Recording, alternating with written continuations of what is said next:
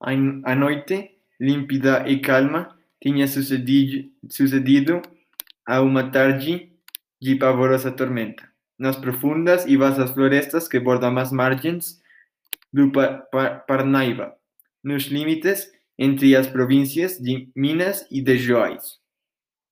Eu viajava por esses lugares e acabava de chegar ao porto, ou recebidória, que há entre as duas províncias.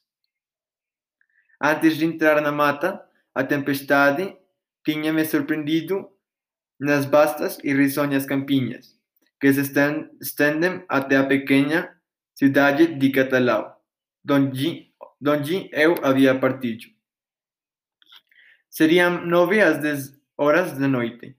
Junto a um fogo, acesso de frente da porta da pequena casa de recebidoria, estava eu, com mais algum, algumas pessoas, aquecendo os membros resfriados pelo terrível banho que a meu pesar tomara.